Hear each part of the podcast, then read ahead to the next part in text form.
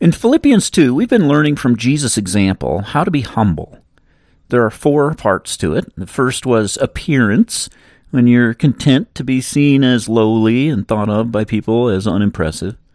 The second is selflessness. Jesus gave up the glories of heaven to meet our needs. We should give up what's valuable to us to meet others' needs. Today, we see the third element of humility.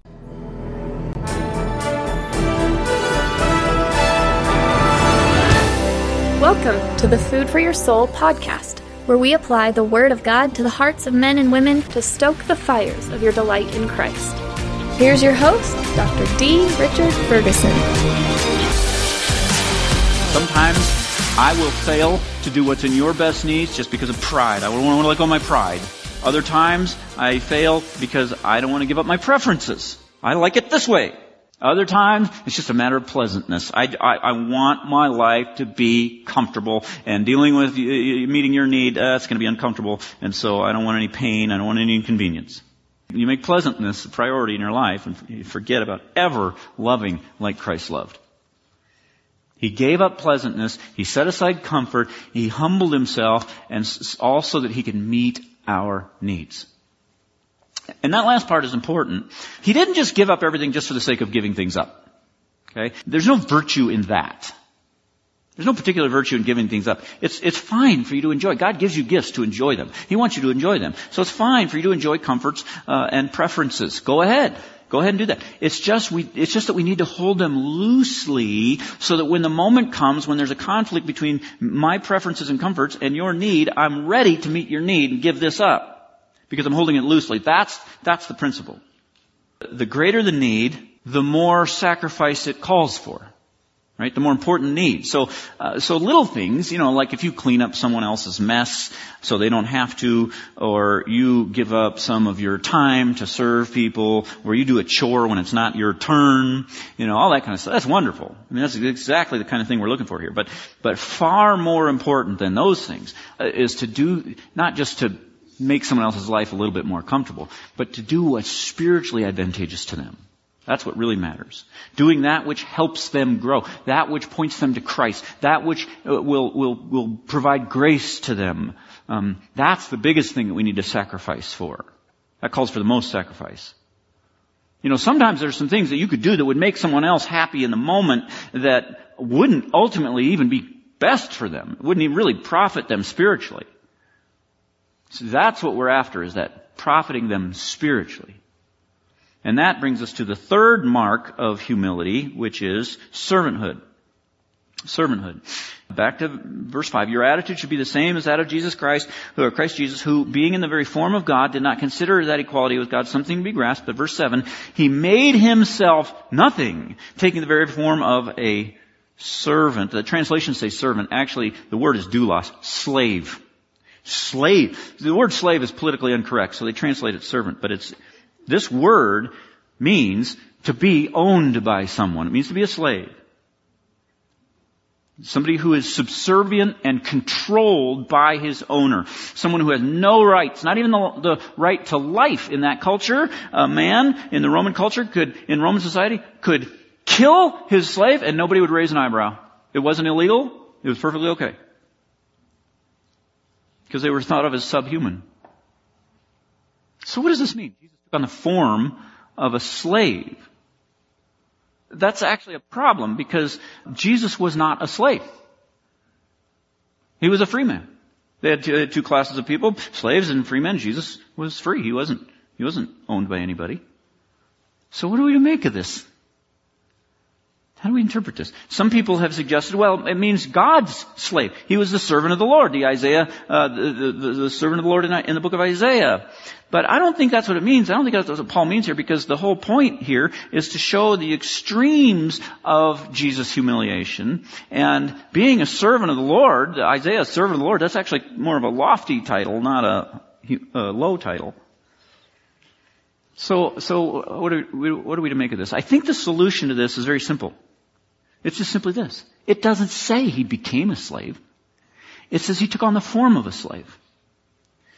Jesus was actually a free man. But if you just watched him for a while, you would think, is that guy a slave? Just, just because of the way he behaved. You see him in the upper room the night before his crucifixion. Dressed like a slave. No outer garment, a towel around his waist, uh, down on his hands and knees, uh, scrubbing the disciples' feet. And you think, looks like a slave. Luke 22, 27, Jesus said, Who is greater, the one who sits at the table or the one who serves? Is, is it not the one who sits at the table? But I am among you as one who serves. This is Jesus' assessment of his own life. Matthew 20, 28. The Son of Man did not come to be served, but to serve. He just looked like a slave. He, he, he certainly wasn't rich. he had to borrow everything, right? He had to borrow a boat to preach from. He had to borrow a room in the Last Supper. He had no place to lay his head. Uh, at his great triumphal entry, even and as, as a Messiah coming into Jerusalem, he had to borrow an animal to ride. He was even born in a borrowed feed trough and borrowed stable, and he had to be buried in a borrowed tomb. He wasn't a slave, but he sure did look like one. Jesus lived a life with the attitude that his role is just to simply be the personal assistant to whoever needed help. And meanwhile, we have best-selling Christian books uh, on how to set up boundaries to protect your rights so that nobody ever takes advantage of you.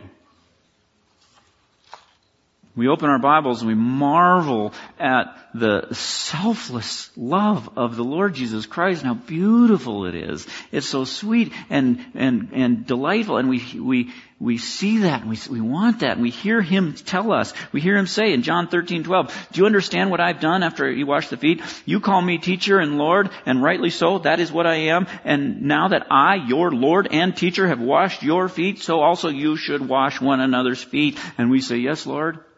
And we're so moved by that story in John 13. Yes, Lord. We'll do it. We'll do it. And then, and then we close our Bibles and not five minutes later, it's, it's not my turn to take out the trash. Why do I always have to be the one around here to take it out every single time and do everything around here? And I, and I you know, I have plans. This is my leisure time. I need some rest. That's my freedom. I'm not giving that up. I've got rights. I've earned it. I've got freedoms. I deserve a good night's sleep for once. I had it coming. It's my turn. It's, it's, yeah, treat me with some respect. I've worked for that. That's mine. It's not your turn to take out the trash. That, that benefit belongs to you. That's yours. That's your riches. But are you going to hold on to that? Are you going to seize it, grip it, clutch it? Or are you going to look to the example of the Lord Jesus Christ and just let go your grip. Jesus took the form of a slave. He gave himself away. That's what humility is. Do you understand that? Humility is not looking down on yourself, putting yourself down and all that. Humility is just giving yourself away to meet someone else's needs. Humility is giving yourself away to meet a need. And this is our example. This is, this is how we attain unity in the church. You know, you hear all the time people say, boy, sure would be great to have unity in the church, you know, just be one, to be, to, to, to be one warm, loving family. You know, everyone wants that, right? We all want that. Well, the price is high. The price is high. It doesn't come cheap. We will have unity when we have humility. And humility is painful, costly, difficult, and above all, unfair. But there's no other path for followers of Christ. This is our example. When I have some privilege or right, and I refuse to give that up for someone else's benefit, what I'm saying is this right belongs to me more than the glory of Christ belonged to him. And that is nonsense. And, I, and I'm forgetting that, that, that I, I, can't, I can't give up anything for the sake of loving others uh, without God in His perfect timing reaching down and lifting me up and paying me back a hundred times what I gave up. That's what He did for Christ. And that's our example. Let's pray. Oh Lord, let it sink in. Let it sink into my heart. I preach these things and then I just turn right around and I'm right back to being selfish, self-focused, caught up with my comforts and preferences and pride. Oh, forgive me.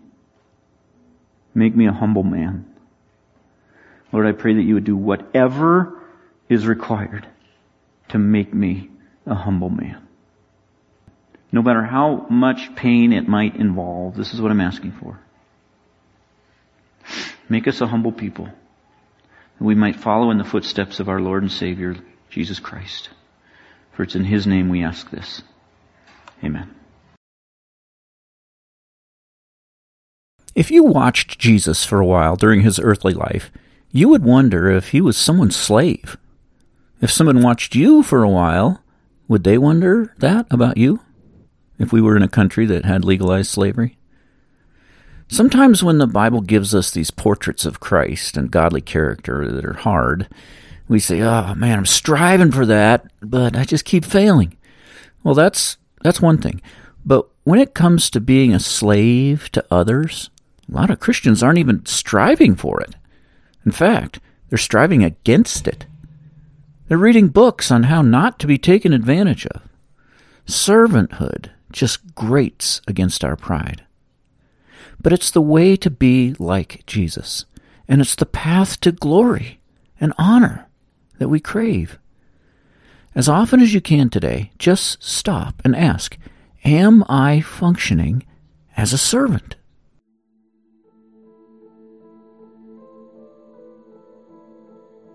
Show me the opportunities to serve today, Father.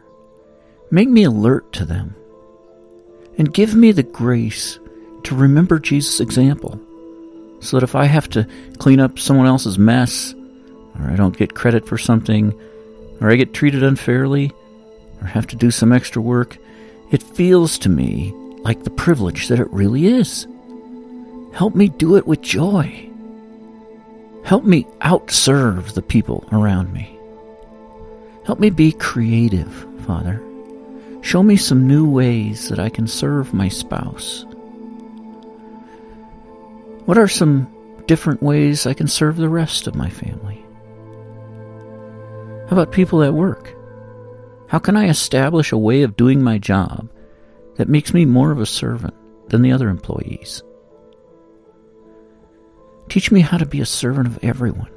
Just walking around in this society. I mean, I can't clean up every mess or fix every problem, but give me an attitude that wants to serve so that if it's something that I can do quickly without neglecting my other responsibilities that will make someone else's life a little nicer, give me the inclination to do it with joy.